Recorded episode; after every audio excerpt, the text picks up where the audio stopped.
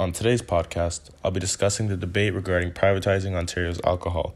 Unlike other provinces such as Alberta, British Columbia, and Nova Scotia, Ontario still doesn't have private alcohol retailers. Since prohibition in Ontario ended in 1927, the Liquor Control Board of Ontario, or the LCBO, has been moderating the distribution of alcohol. A special permit and background checks were required to purchase alcohol of any kind, and you couldn't even get your own drinks for decades. The days of the brown paper bag are well behind us, but when it comes to alcohol, Ontarians are still treated like irresponsible children who are incapable of purchasing and selling their own selection of alcohol. The LCBO is a crown corporation that funds the provincial treasury. In 2015, it came up with $5.214 billion in revenue, and $1.805 billion of that went towards the provincial government. They even challenged over 13 million customers, potentially losing millions of dollars in sales in order to ensure safety and to ensure that the laws were upheld. While some may say that private alcohol stores could threaten this revenue towards the government, Alberta actually avoided this issue. They maintained its sales tax and uh, therefore were able to maintain the amount of revenue going towards the government. Private alcohol stores would also benefit the government by allowing other businesses to enter the market, creating jobs and competition that Ontario has never seen before in the liquor market, and more businesses would mean more taxes collected. Private alcohol retailers would also benefit consumers.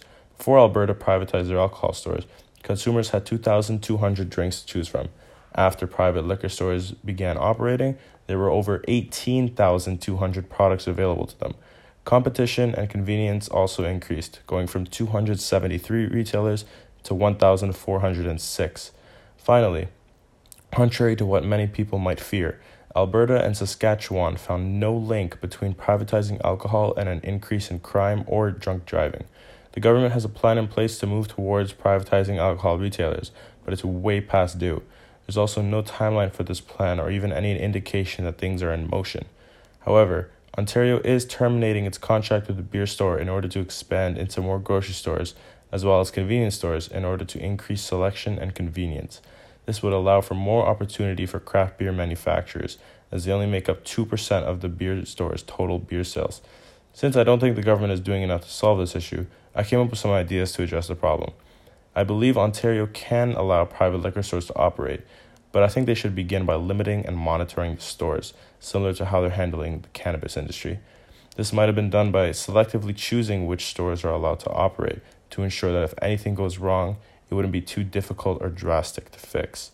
Once the government has a chance to adapt to privatization and all the effects that come with it, the pace of regulation can increase as well as the rate of how fast new stores are opening.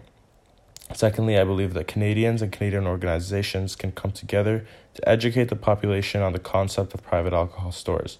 Since Ontarians have only ever known the LCBO and have nothing else to compare it to, the concept of private liquor stores could be foreign to them informing them on the job creation, competitive prices, and wider selection that private alcohol stores would bring might encourage more citizens to support privatization.